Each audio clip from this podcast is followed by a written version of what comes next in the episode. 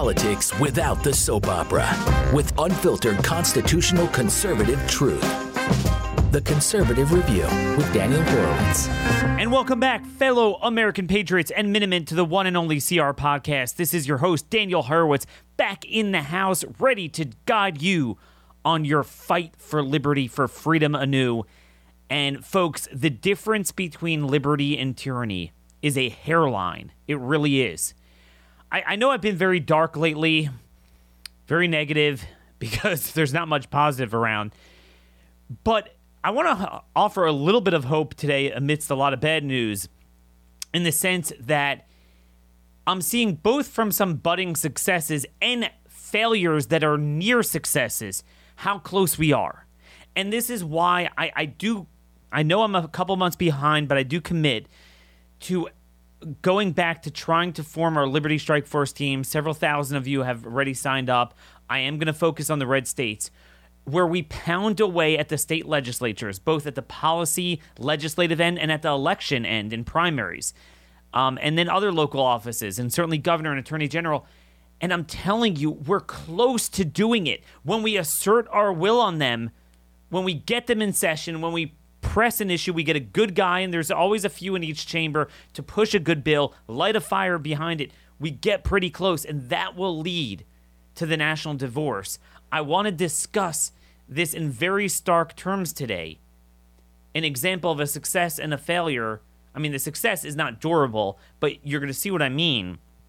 And then also, if we have time on the backside of our interview today, I want to get to just the irremediable corruption that we're seeing with Big Pharma. It is truly unbelievable. Likely the very people that brought us COVID are the ones that are pushing all the failed solutions. The more the vaccine openly fails, European countries are now banning Moderna vaccine for young people. We are mandating vaccines. It's truly, truly crazy.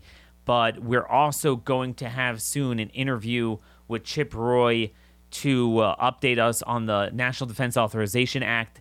They are literally a centimeter away from including women in that and uh, um, selection. What, what what's that called? Uh, the precursor to the draft that we have. And this is a big issue I want to discuss for a couple moments. Our first sponsor today, Alliance Defending Freedom. For over 27 years, ADF has been standing up for religious liberty, the sanctity of life, freedom of speech, marriage, and parental rights. Um, really, we don't have too many uh, legal defense groups to turn to uh, that that work pro bono, that take up these cases. ADF relies on the generosity of patriots like you to help out. Go to adflegal.org/cr. Get your copy of ADF's ebook titled "Generational Wins."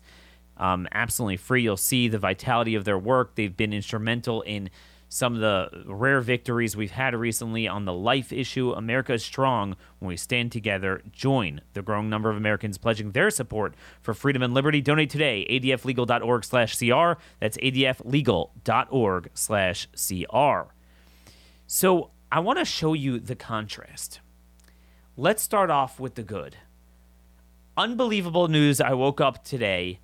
She didn't tell me she was doing this but if you remember, the lieutenant governor of Idaho, Janice McGeachin, she's running for governor against the Rhino incumbent, Brad Chicken Little, as we so endearly call him here on the show. Last time he was at a state, and when he's at a state, the rules in Idaho automatically make the lieutenant governor acting governor. While he was at a state, she abolished the mask mandate. She barred localities from implementing a mask mandate. He came back and, like a baby, reversed it because he's a leftist animal on par with Gavin Newsom of California. Um, well, he went out to Texas to meet with other governors uh, yesterday, and what did she do? She immediately implemented a categorical ban on any business in Idaho uh, forcing vaccines on workers, and she called up the National Guard uh, to be on alert to deploy to the southern border. And of course, the jerk off uh, governor pledged as soon as he gets back to reverse it and whatever.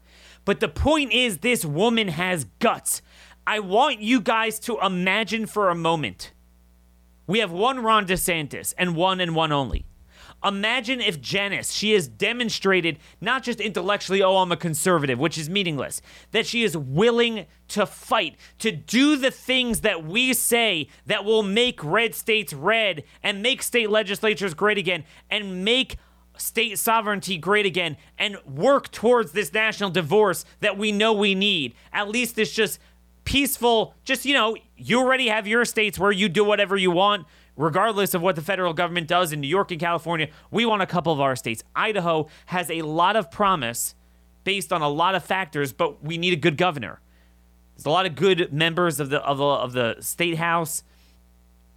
This is so important. This is could be the most important election next cycle. Imagine if you get her, you get Don Huffines in Texas to throw out Greg Abbott, and you get a few more then it magnifies and multiplies the ability of each one to even be better, right? Because it's hard to be the only one. It creates momentum. And the more you create a culture where this is what it's expected to be of a red state, the more you'll have self sorting. People don't like it, won't live there. And the people that are kind of on the fence or, you know, get brainwashed, they'll get brainwashed into this is the culture. Most people are followers it really, as hopeless as it looks, well, the reason why I'm so agitated and I have such a sense of urgency is because I don't think it's hopeless. I think it doesn't have to be this way. The difference between a Janice McGeachin and a Brad Little, a run of the mill Republican, is, is a difference between night and day. That is ultimately going to be the determining factor between liberty and tyranny. It's that simple. It is that simple. That is where we need to place our focus.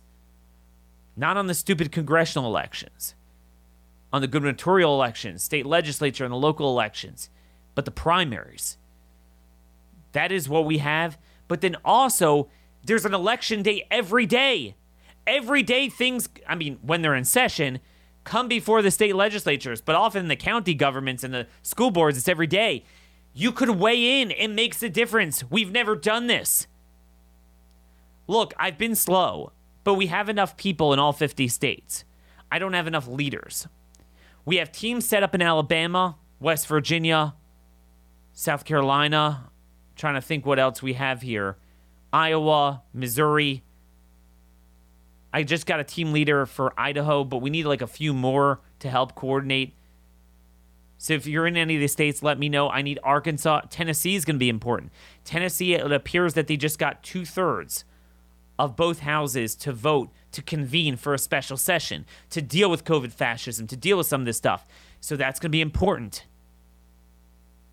Yesterday, we dealt with Arkansas. Very important lessons in Arkansas that I want to discuss here. Okay? We can't even get in Arkansas a level of legislation to set the vaccine mandate to to the degree of tyranny that it was in New York City a month ago. Think about that Overton window how quickly it moves.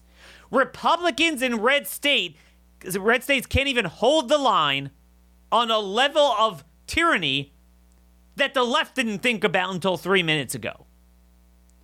So one would think with something as radical is allowing private businesses, which aren't private, it's all at the behest, the carrot and stick of the manipulation and market distortion of the government in so many ways with the marketing and coercion to get needle raped. If you don't get needle raped, you can't have a job. I mean, we advertise for Bambee here, you know, uh, HR, HR help. It's it's hell with HR. Everyone knows that with a small business, you can't do anything. It's impossible to get people fired. But suddenly, you could box out an entire population from living a productive life if you don't get needle raped. With something that the European countries are already banning, every day more information comes out and they don't freaking work. In the Lancet, there was a big study yesterday. They don't work.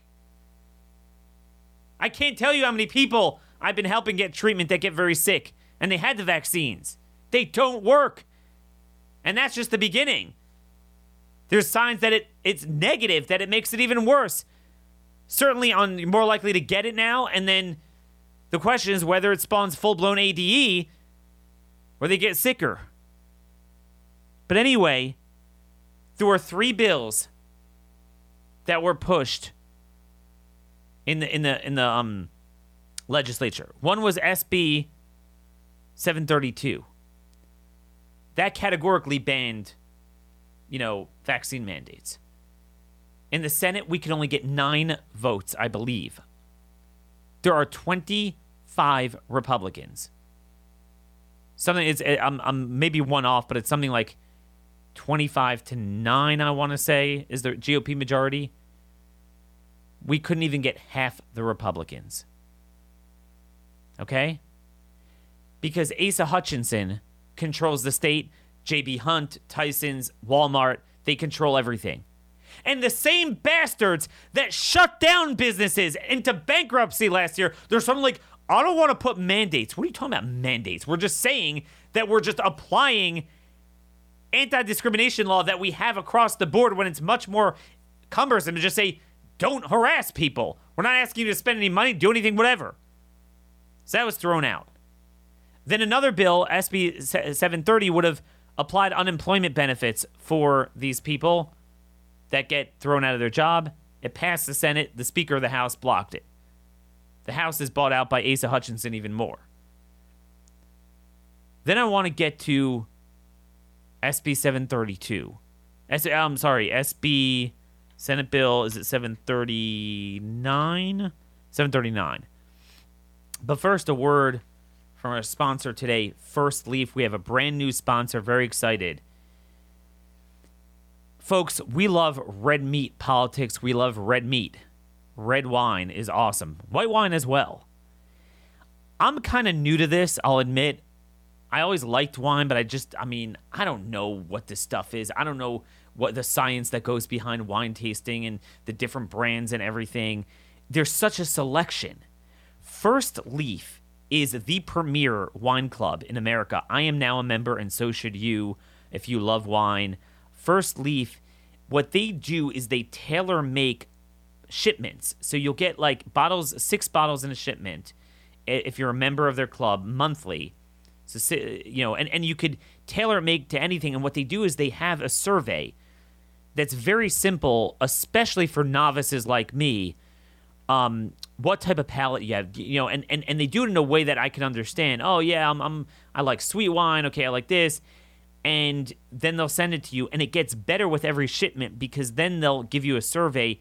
Hey, what do you like? Oh, you didn't like this so much. Ah, I see where you're coming from, and we can give you, you know, something that's a little bit drier, something that has, you know, this type of fruity taste, and the thing is, they have access to retailers around the world. Number one, you could pretty much get any wine imaginable. Number two, um, you get 60% off retail just because they have such a good deal. They're such a, a player on the market internationally. Um, and the other thing is, if you say, like, this wine sucks, like this bottle, I hate it, even though you yourself selected something that along those lines that led them to send it to you it's pretty unique, but I'm not joking either. They give you 100% back.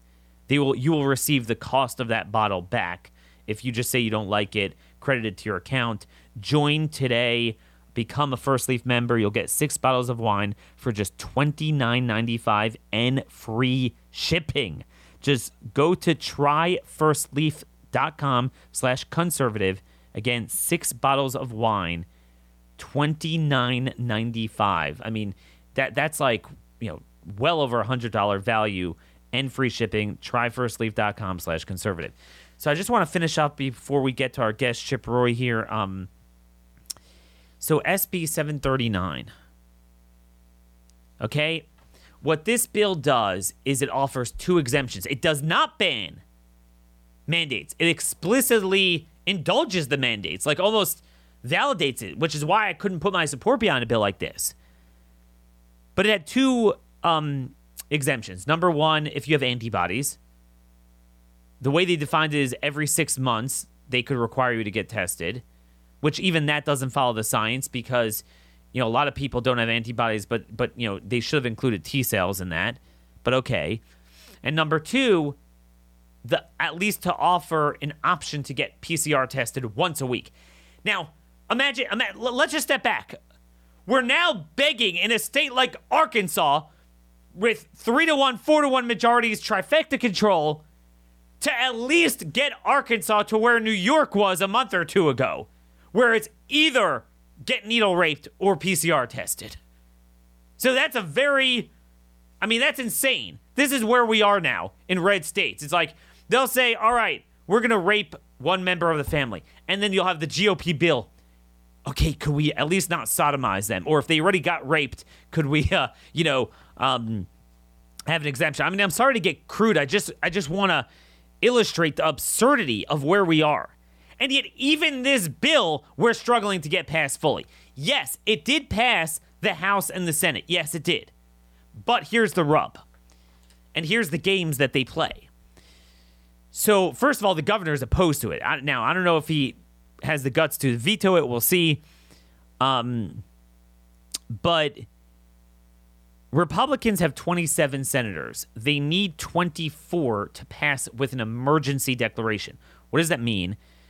In many states in their constitution, if you have a bill, they don't want it to be implemented immediately. And that's, you know, comes from a good place. You don't want to rush into legislation. So there's a 90 day layover for implementation. Now, you could declare it an emergency and apply it immediately, but you need two thirds votes. Now, Republicans have two thirds in both houses. They need 24 in the Senate. They actually have 27. Okay? They had four Republicans, always just enough, which tells you there's more jerks than they just play games, to make it 23. That it, in the Senate, it couldn't pass with the majority. In the House, it did. So this is very fluid, but as of this recording, that's where it is. They were going to vote again. But one of the guys who voted no was Jimmy Hickey, who's the Senate president pro tem. It's unbelievable. Well, if you supported the bill, why would you oppose the emergency declaration? Because he is playing games with his constituents. Because he knows as well as I do that 90 days is meaningless. It's over. In fact, it's already over for half the people. The emails I get from people, they half the people already had to make the decision to either get the shot or lose their job. 90 days, it's over. It's irre- irreparable harm. This is going down right now. And they know that. These are the games these idiots play. I just wanted to give you an insight into a red state supermajority, how much trouble we have to pass stuff that should be a non starter. But this is what we're going to do with our red state teams. We're going to dog these people, we're going to get on their cases. We're going to light a fire under bills, bills that nobody ever heard of. This is the problem. We don't follow it. We're going to make red states red. It's our only choice. We have no other no no place to run. Both on the electoral and the legislative side. That's going to be the goal of these teams. Fighting COVID fascism, fighting refugee resettlement, fighting crime. Fighting cultural Marxism. You know, it's going to depend on the time and what we need to do. Kicking the feds out of the state declaring constitutional sanctuaries, nullifying anything that's unconstitutional. These are some of our priorities. It's going to depend on the state, obviously. And they always hide behind, oh, no, no, no, we can't get into session. Oh, a lot of these, you know, states are in session on redistricting now. Oh, we can't bring up anything else. So you mean that the feds could declare the Fourth Reich, they could declare we're raping every woman in, in a southern state, and they'll be like, I don't know. Well, it's not in session now. We can't convene. Emergency clause. What are you talking about? These are the games these idiots play. But again, the difference between getting a Janice McGeachin and getting an Asa Hutchinson is night and day. Do you know Asa Hutchinson is termed down in Arkansas? You know what we have? She, it's a coronation. She's going to win the primary in general easily. Sarah Huckabee Sanders. She is in the witness protection program. She has not said a word about any of these issues. Janice McGeachin is the exact opposite. All these people run. Look at me. I'm a Republican. Look at me. Well, demonstrate to us. Use your platform right now to endorse bills and say specifically what you've done. Janice McGeachin has taken that to the next level. She not only says what she's done, but she uses every time the governor goes out of state, she becomes active governor, and she's willing to do what nobody has ever done before. and defy him. Even though it's going to get overruled eventually, but but that demonstrates the moxie. Imagine if we had every talk show host focused on what I'm focused on. But again, I need team leaders. Basically, here's the way it works. Let's say we have a state where 60 people signed up for the Idaho team. I'm making it up, but it's something like that 60, 80 people, whatever. I need a few people that could be the leaders, the coordinators, to contact all those people, call for the first meeting, and get together and form into subcommittees and say, here's what we're, if you're good at writing, you're going to help write. If you're good at, good at lobbying, you're going to help lobby. If you're good at legislative analysis, keeping track, and we're going to form teams. I cannot do that in all the states. I need people to do it for me. All I am is a matchmaker because I have a national audience, like minded people, great patriots that want to make a difference. I, I, just, I, don't have staff, I don't have anything. Um, and I'm just like, I mean, you know, the amount of research I do and the writing, just that alone takes up so much time. And then trying to advise and help in the state legislatures and do things like that. So, you know, and I also need you to be my ears and eyes. What other things are going down in other states? Um, in your home state, send it to me. Email me, dhorowitz at blazemedia.com. But I do want to get to our guest today. Now, Chip Roy, aside from being congressman from Texas's 21st district, San Antonio, Austin area, he's also been a dear friend of mine but it has been a long time since he's been on this show as as the is the case really with every congressman. You know why? Because generally speaking, as I've noted, I don't care about Congress anymore. It really doesn't matter. The salvation's not going to come from anything in Washington.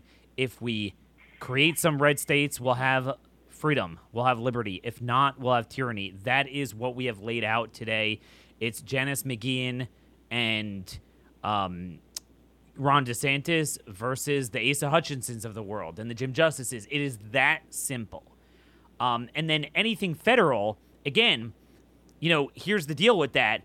It's all executive fiat. The entire COVID fascism is executive fiat, um, or the courts. The legislature really doesn't matter at a national level, except for when they can make things worse. So there's a few times you have to pay attention and their debt ceilings, their budget bills, and then once a year they pass what's called the National Defense Authorization Act. As I've done this through, throughout throughout the years, they stick in many crazy provisions. I know last year there was a provision that nobody caught. Um, that was what's called ban the box legislation, where the federal government cannot ask for prospective employees, people seeking employment with the federal government, uh, their criminal history. So think about that. Right now, you could ask their status if they got the needle, but you can ask if they have a criminal record. This is where we are in America right now. So comes the, the the the, Republicans, and typically the few things that are impactful, very few things that actually come out of Congress, they're bad, and usually they have bipartisan support. So we've been asking the last few days, where is the cathartic moment? Where is the inflection point? what has to happen to finally elicit and allure a righteous, coordinated, sustained, meaningful response from the so called Republican Party? It's like you have the mandates, the COVID fascism, the worst border crisis ever, the, the, the worst crime ever. And on each one, not only aren't they helpful, but their messaging usually is, is on the other side. I mean, with crime, to this day, they're still promoting criminal justice reform. And in fact, um, you know, they're not bothered by the fact that 6,000 more people were murdered last year and how many ever more people assaulted and all the problems we have with crime. They're only bothered by if you look at the discussions of these the, uh, so-called conservative think tanks, it's like, darn, man, how is this going to affect our criminal justice reform push? They're bothered that it kind of gets in the way rather than, dude, you got refuted and you got to drop it. Um, no. So this is where we are. So now we come to this issue, which I finally care about what's going on in Congress. They're slipping in the NDA provision to include females in the draft. We're, we've moved beyond voluntarily, like, hey, we're gonna have female Navy SEALs, which we used to laugh laugh about. That was like kind of like the epitome of absurdity. Now it's mandatory, mandatory. And you think, come on, okay, that's like a few of like the you know House Progressive Caucus or something. No, it's every Democrat and a good number of Republicans. And I'm not seeing um, an opposition being mounted. Chip Roy is mounting that opposition. He's laying down the gauntlet and he's with us today to give us a quick update on where things stand. Chip, it's been way too long. Thanks so much for joining on short notice.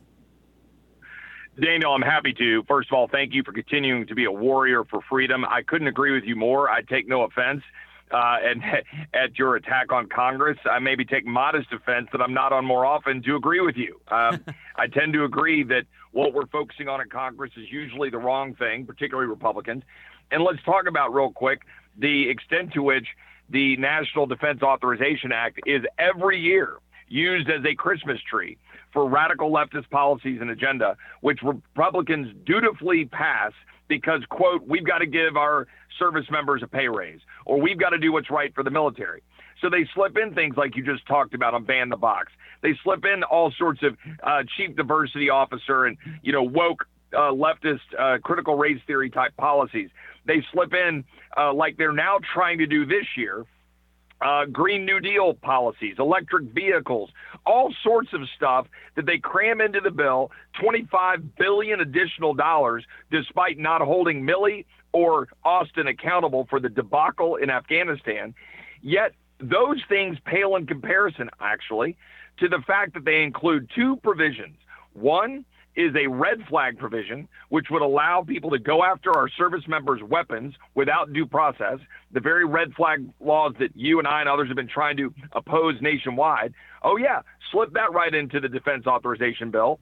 And then, unbelievably, a draft our daughters provision, meaning language that will include a mandate that your daughters, your wives, your sisters, your mothers be included in selective service so that they could be uh, drafted in the future. Now, what do all my Republican colleagues say about that? Oh, don't worry, they won't be drafted. Wait, hold on a second. What do you mean they won't be drafted? Well, you know, they'll never be a draft again. It's like, well, there's been two drafts in my dad's lifetime, one draft in my lifetime. Uh, oh, by the way, they then say, but if there is a draft, it'll be because the Chinese have a 20 million man army and we need more people. So which is it? Is it that they won't be drafted or they will be drafted because of the Chinese? Oh, wait, but they'll, ne- they'll never be in combat. Well, that's complete crap. The Democratic Party and half the Republicans can't even distinguish between women or, or call a woman a woman. It's, oh, pregnant people. You, you mean if you're going to say we don't have differences between men and women, you're going to say that a, a woman can't be in the foxhole in Afghanistan? I mean, that's absolutely absurd. Yet two thirds of your House Republicans voted uh, week before last, I think, to pass the NDAA with those provisions in it, despite having the ability to stop it because the squad didn't want to vote for it in the first place. This is your Republican Party in action. So I put out a letter today saying I will not vote for any person, for president, for Speaker of the House, or any other office if they vote for this NDAA that will draft my daughters or take the weapons away from our men and women in military. So I'm hearing you be very vocal about this issue, and frankly, if I mean I used to cover Congress very closely for over a decade, every last thing that came out of it, I, it's just been a black hole. I wouldn't have known about it if not for you. But I'm not hearing about this from other people. So could you give us like a little bit of a, uh, you know, picture of the landscape? Uh, so this passed the House. Um, how many Republicans? Voted for it in the House, and what are the prospects in the Senate, and where where do people need to? I mean, obviously Democrats control the Senate, but very narrowly. There is the filibuster. So where where do things stand? So it passed out of the House of Representatives with an overwhelming vote, with roughly two thirds of Republicans supporting it, a third not, and then a handful of Democrats didn't support it either. I think maybe 20 or so. I can't remember the exact number. It might have been more. It might have been like 120 or 30 overall no votes. It went over to the so now it's over in the Senate. The Senate is of course uh, now uh, taking it up, uh, and it's going to go to conference, right? So then they'll be in conference uh, because there's differences between the Senate and the House bill, and then the question will be what is taken out in conference. So what I'm telling everybody is you need to take these two provisions out, or you don't get my support uh, because look, I oppose other things. I'll oppose the NDAA on other grounds, spending, sure. spending, there's including Green New Deal, other too. Stuff. I mean, there's all sorts of things in right. there. With, with they always yeah. put in immigration, um, and obviously scope of mission and the whole point of that. I mean, the whole point of the NDAA is to authorize, hey, this is what we see the military the needs are, and then the the the approps bill gives the funding. But this should not be about funding. I have always said that it should be more about a vision, which of course we have no vision of of uh, what our foreign policy is. But you're saying it's the it's the um, so there's going to be no filibuster at the front end. They're going to pass it, but it's going to go to conference, and or, or you're saying there is no other Senate vote. So no, the set right now it's, the Senate has done their NDAA. We've done our NDAA. It's sitting in now in conference. There's differences, so they'll have to sort that out in conference. Then there will be a vote in both uh, uh, the House and the Senate again. So we're going to have to lay on the horn and say, "Don't you dare pass this NDAA with at least those two provisions in it." Now, again, I'll reserve the right to vote no for the other reasons, which give me uh, plenty of reason to vote no. But I'm absolutely militantly opposed to the Republican Party taking any part whatsoever in passing this final version through the House or the Senate. And any Republican who votes for it needs to feel the pain of uh, the constituents and the outside groups and all of us not supporting them if they vote to draft our daughters and or take guns away from our service members.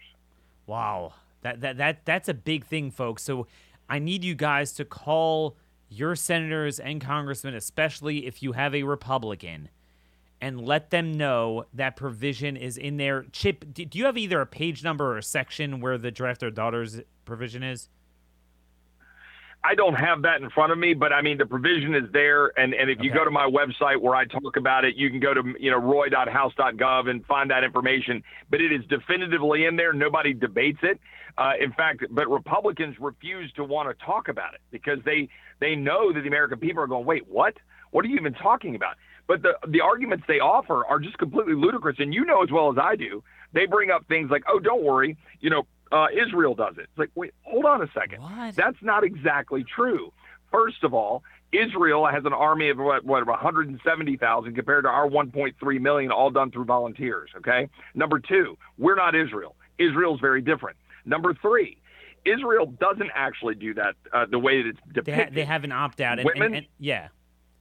Yes, religious women have an opt out, and they exercise it more than men typically. And even when you've got women there, they're not in the elite frontline forces in the IDF, right? In fact, the IDF instituted a pilot program four years ago to allow women to train in the Armored Corps. But in 2018, the chief of staff chose not to place them uh, in the pilot program because of the you know uh, relative differences in combat roles. And one final point: your Defense Department spent 36 million dollars to conduct a study six years ago for the Marine Corps that said that all uh, male mili- uh, uh, combat units uh, performed at a 70% proficiency relative to uh, mixed combat military units or combat units. And so that's what you're facing, right? That's the reality. Your government is spending $36 million for a study, which is absurd that I'm even citing it because it was stupid it was even conducted in the first place.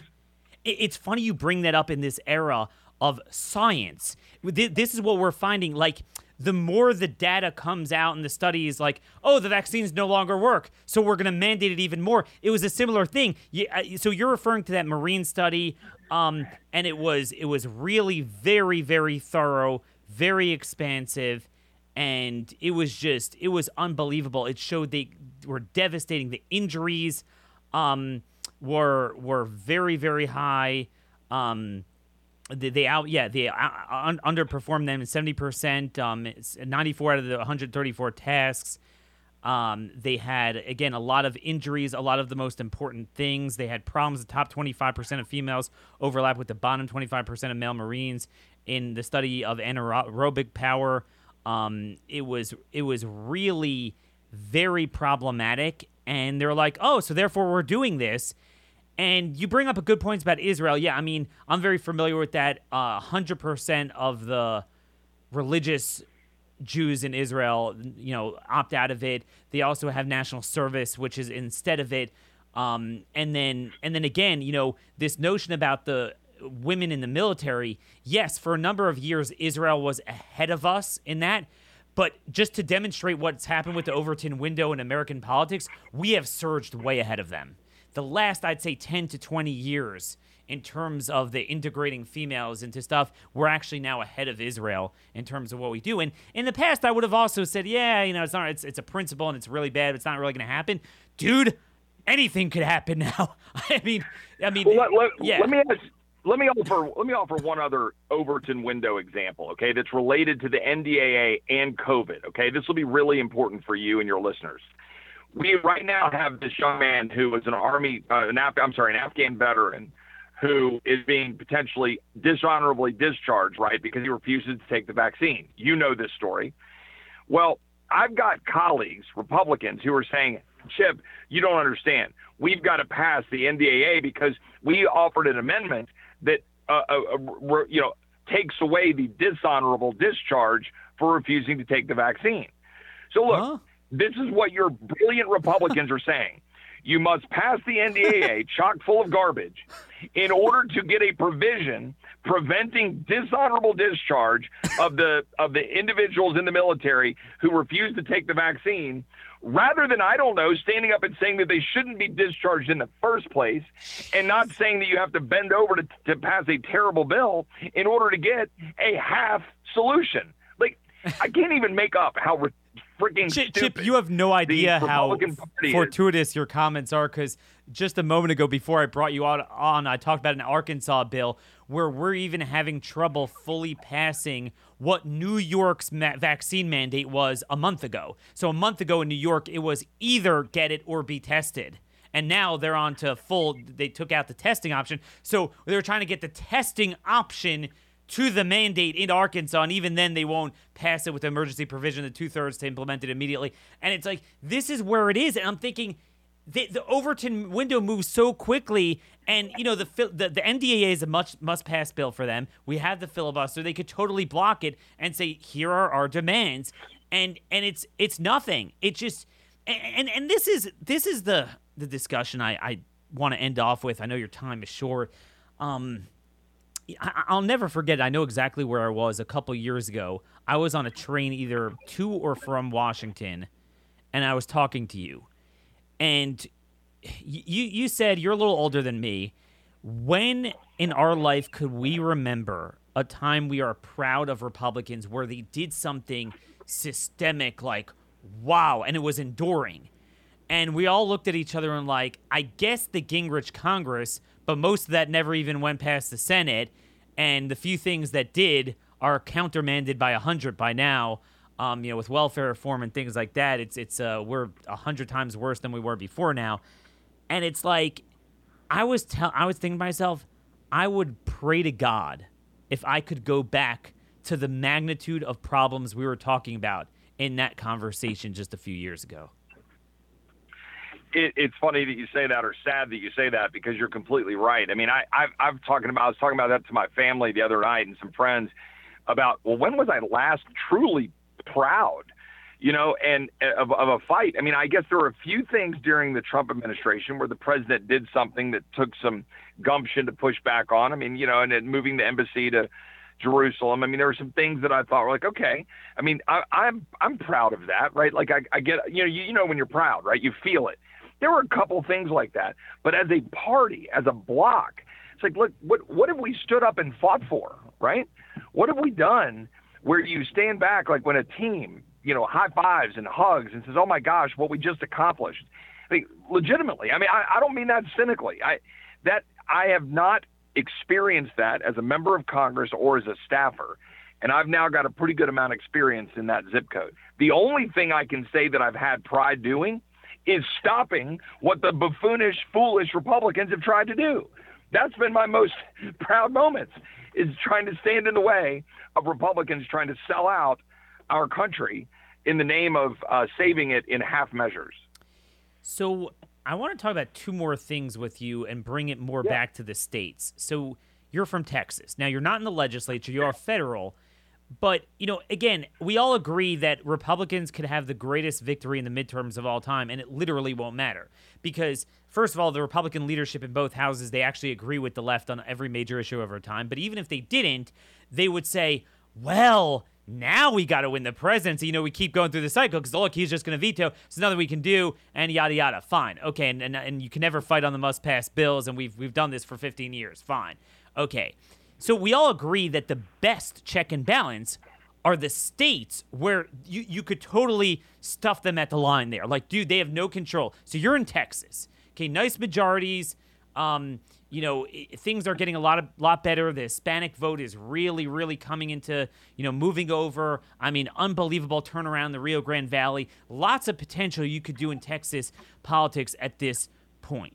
And yet, we I'm God forbid should we do anything with welfare. God forbid with spending. No, no, no. I'm not I'm not asking that. I'm not asking anything big. I am asking that in the state of Texas, we could go back to the degree of half-assed liberty we had March 2020. And yet, we have the news today. 80% of ER patients that one doctor saw in Ontario um, had both shots. Okay? The COVID vaccines aren't working everywhere. We're seeing them, they're wearing off, hence, they say you need a booster. Okay? We are now seeing the FDA has approved their first oral blood thinning medication for children. Gee, I wonder why. We are now seeing that Sweden and Denmark have have discontinued the Moderna vaccine for under 30. Now, it's nothing different under or over. They're just saying, like, well, you know, they don't really get sick anyway, but that it's an admission that there are certainly problems, uh, you know, back back at home here on the home front here. There are some problems with this.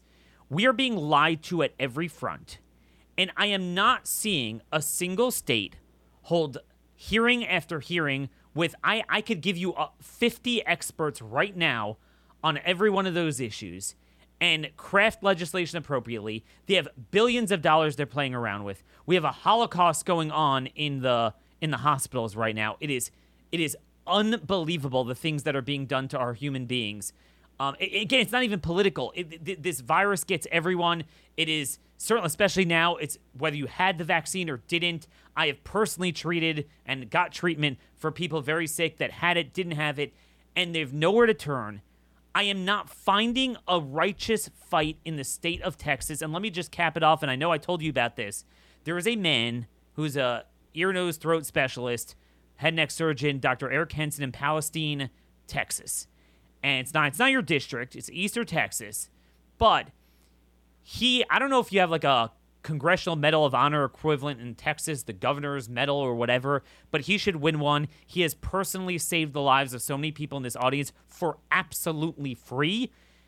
And yet, he is now going to have a mark on his record for not wearing a mask at some point after he already had the virus, by the way, um, you know, because some patient snitched on him. This is happening in the state of Texas. Well, uh, this is something obviously I've spoken to him. I won't talk about that right now because I want to try to direct some of my ire to some of the agencies involved. But uh, let me just say there's so much more that every state, and in particular Texas, needs to be doing. Now, part of this, if I'm being, I guess, gracious or fair, is you know, you and I eat, breathe, and sleep this stuff. And I think it's taking a while for people to catch up to exactly what's happening from the standpoint of the power of government and tyranny over their lives. We're at war. The, the Democrats want to take away our way of life.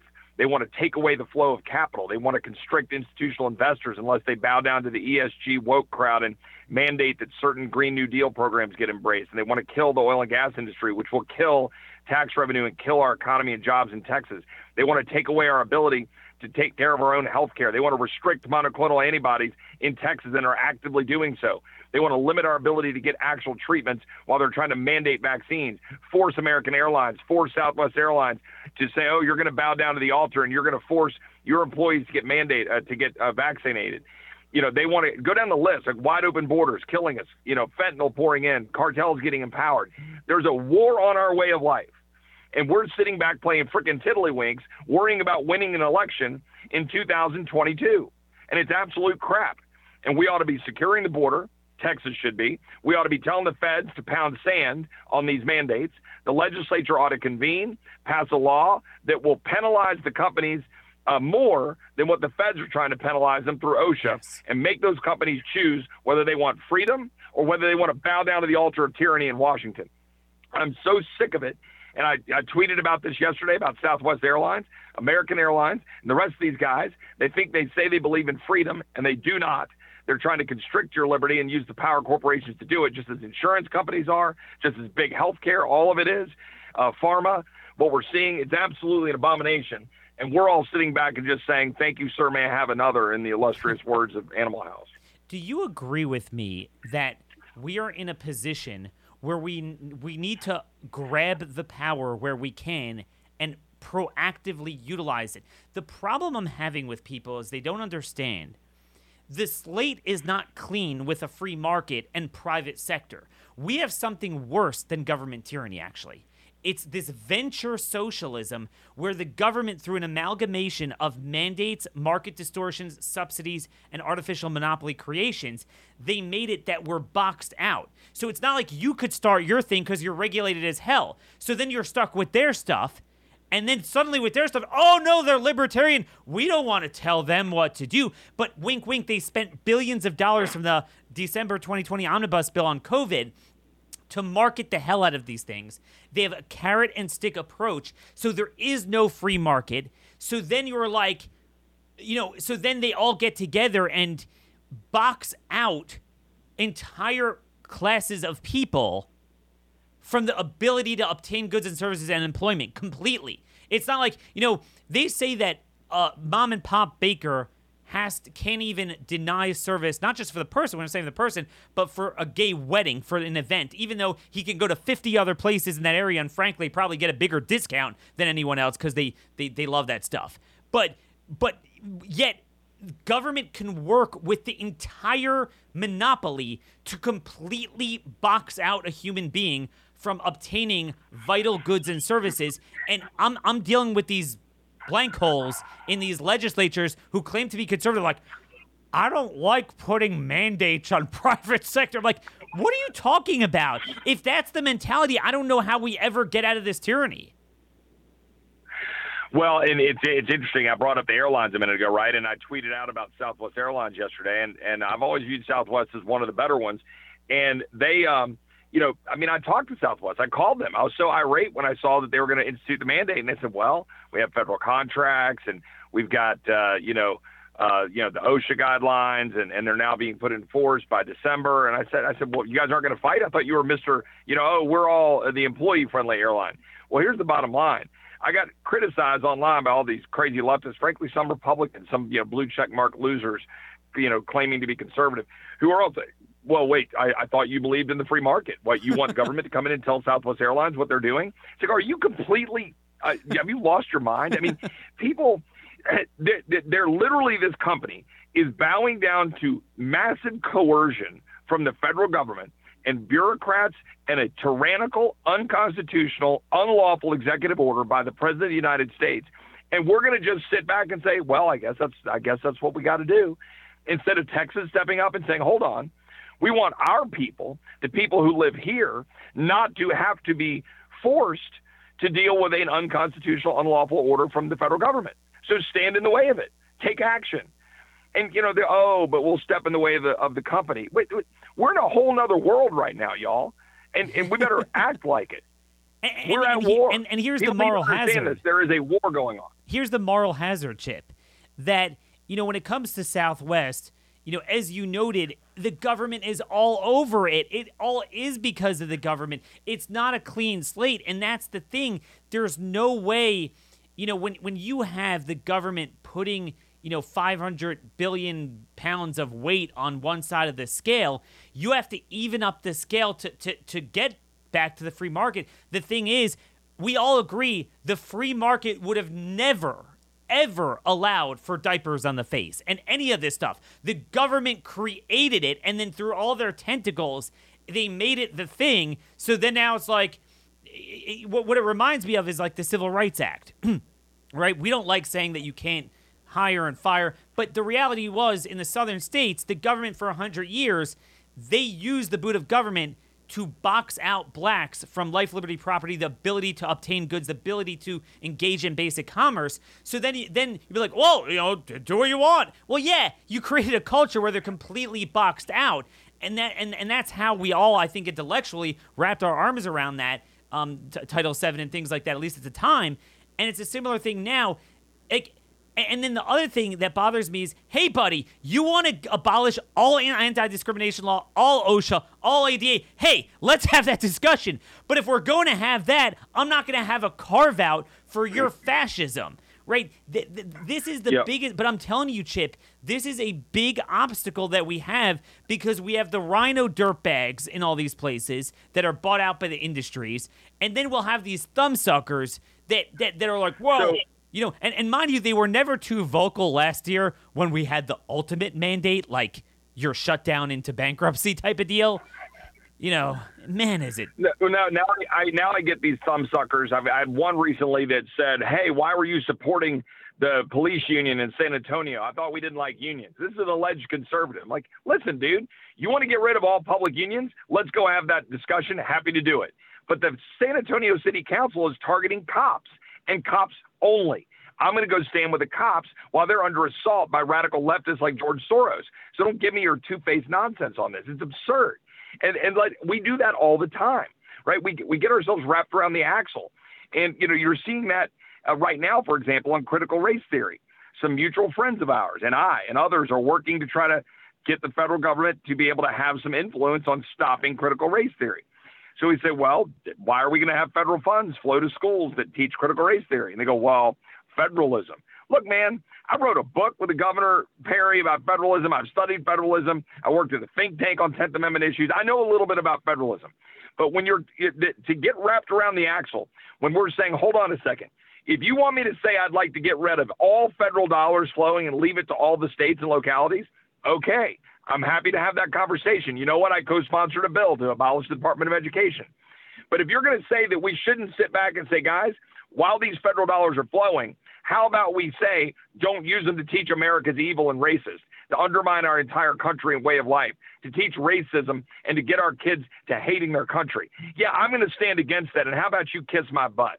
I mean, I'm just sick of these hand wringing losers uh, masquerading themselves as Republicans and conservatives who are driving our country into the ground just as much as Democrats are. Well, they are conservative in one respect. They are conserving the the corrupt system that is totalitarian. I mean, that is what that if you're conservative conservative tactically, that's what you're doing. You're conserving everything the other side does. We have to be active, and I love the way you express that because that is really the decision in front of all of us.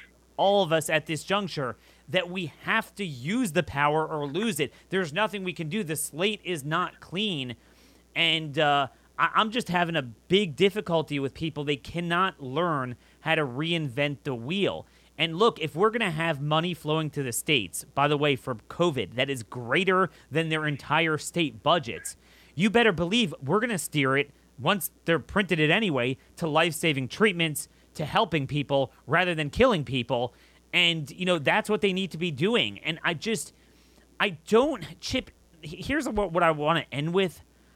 I just don't see a vision anywhere. I don't see it in a state. I don't see it in a freedom caucus. I don't see a coherent vision that speaks to the severity. And and I want to know if you uh, here's here's my question. Do you agree with me on national divorce? And when I say national divorce, what I mean is we already have it. Okay? The blue states did it right? What They do what they want, okay? And we learn that even with immigration, which is legitimately federal. They're like pounds sand. They do what they want, okay? You you will never get a Republican president until the end of times that will ever be able to coerce the blue states to do to do anything they don't want to do. And that we've learned is only going to get worse. We already have a national divorce, but it's a national divorce in terms of an abusive husband relationship. It's one sided. They do what they want and break the marriage vows, but then they get to beat us too. And I'm just saying, look, we just, you know, let's just part ways then. I mean, isn't that what ultimately needs to happen? California is gone, half the country is gone. I don't see a way to save that, but at least we need to foster the same climate to make it as unhospitable for progressivism in Texas as it is for our values in California. Well, Dana, I think this is one of those one of the more important things that we need to be talking about, right? And, and let's take the border situation as an example. I believe in the rule of law. I believe in the Constitution. I believe in trying to conserve those things and protect those things. I do. It's a part of my DNA. But when you're in a, essentially a post constitutional society, at least at the moment, where the administration, the president of the United States, is willfully refusing to faithfully execute the laws of the United States, leaving our borders wide open so that Texas can be assaulted, then why am I supposed to bow down to the altar of a random Supreme Court decision that, by the way, Scalia and the dissenters were right to dissent against in the Arizona case, saying you can't enforce federal law? When federal law is built upon the idea that the federal government is going to enforce the border. So, why would we get wrapped around that axle? Instead, just do what we know we can do as citizens, as human beings, as people that need to protect our community, and just go secure the border. Stop worrying about it. Look, Democrats right now across this country, in blue states heavily, are basically saying ignore the interests and the wishes of the people in red state America, step over them, ignore the Constitution, use the power of government at, at will, whether it's for, forcing these mandates, limiting monoclonal antibodies, leaving the border wide open. Name the issue. They're doing it, right? Drafting our daughters. It doesn't matter. They're just going to do it. And at some point, they have obliterated the Constitution, and it is incumbent upon people to then take control of their lives, communities, families, and go fight for them, right? I mean, I was just watching the History Channel this morning. Daniel Boone ran like 100 miles in four days to get back to the fort to go warn him. And our loser leaders can't even find a way to go just secure the border against some freaking cartels running drugs across our river. Just go do it. What the hell? Just go do it. Go go go do it. And, and, this was the beauty. I talked about Janice McGeachin, Lieutenant Governor of Idaho. She became governor for a day. Did it again. While I think Brad Little was actually in Texas, and uh, she did two things. She barred all all vaccine mandates everywhere in Idaho, and um, called up the National Guard to deploy to Texas. He's going to come back today and reverse that. But you know, the point is, there's very few people like that. But that's what you need to do. You you got to fight fire with fire. It makes no sense to continue this game of conserving their stuff. I love how you mentioned this the US v Arizona case. That was voided out when the same dirtbag judges throughout the Trump administration said, "Oh man, this is so federal, you can't even help the feds." And then it's like, "Oh, well actually states could criminalize make a felony out of working with the feds like they did in New York, and the Second Circuit had no problem with it. And and this is the point. I mean, I wrote a book, as you well know, on this. Heads they win, tails they win. So we have no right to breathe or bodily integrity except to kill a baby and all the Griswold, Eisenstadt, Roe, Casey. Then that's you know, but but for us it goes back to Dred Scott. Oh, I mean uh, uh, Jacobson. Okay, fine. But then then the same courts that like told us shut up, we don't want to hear from you, COVID baby. Then there's a right for us for a local government collectively to force someone. So you don't have a right to breathe, but a local government has the right to force you not to breathe. I mean, and, and they would get standing, get an injunction against, you know, a lot of these states. You had it, I think Texas, you, you might have won, but every other state we've lost so far, they actually put an injunction on, and, it was like the governors were saying, you're not allowed to wear a mask, like the equivalent of what they're doing. No, you can wear it all you want. Go go wear it. Um, it is I, I marvel at the left how they could turn on and off that faucet whenever they want. They have one rule of engagement we win, you lose.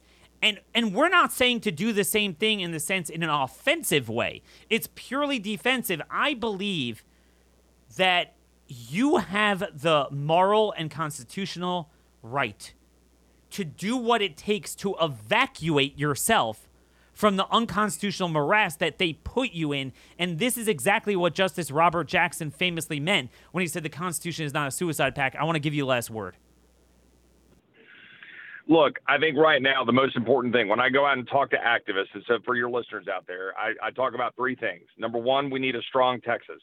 That's really code for we need strong states. Okay, so other states need to step up too. When I'm talking to Texas, that we need a strong Texas. We need to take ownership of our lives back. Number two, we need to hold Republicans accountable because while you are correct that most of what Congress does is irrelevant, uh, it can be massively harmful. And we need Republicans to honor their commitment and to go do what they said they were going to do and stop being pansies. Go back, balance the budget, secure the border, restore healthcare freedom, and then get the hell out of the way of the United States. And then third and finally, we need to go win the culture fight. Okay, go pick the fight. Go take your schools back or get rid of them have all private schools, have public schools. I don't care, but take ownership of them again. Don't let courts decide whether you can pray to God. Don't let bureaucrats decide that your children have to learn that America's evil. Go take them back. Go stop. Don't say your daughters can get drafted. Go tell the government to kiss your butt. Say no. Like we've got to take our country back. We've got to do it now. Strong states, strong Texas. Make sure that we get engaged and hold Republicans accountable and then go win the culture war. If we do that, we might just save a free place to live, whatever those boundaries look like. Amen. Very well said. I'm sorry we haven't done this in a long time. We got to do this more often. Uh, thanks so much for joining us, Chip. God bless you and your work, and looking forward to having you back again.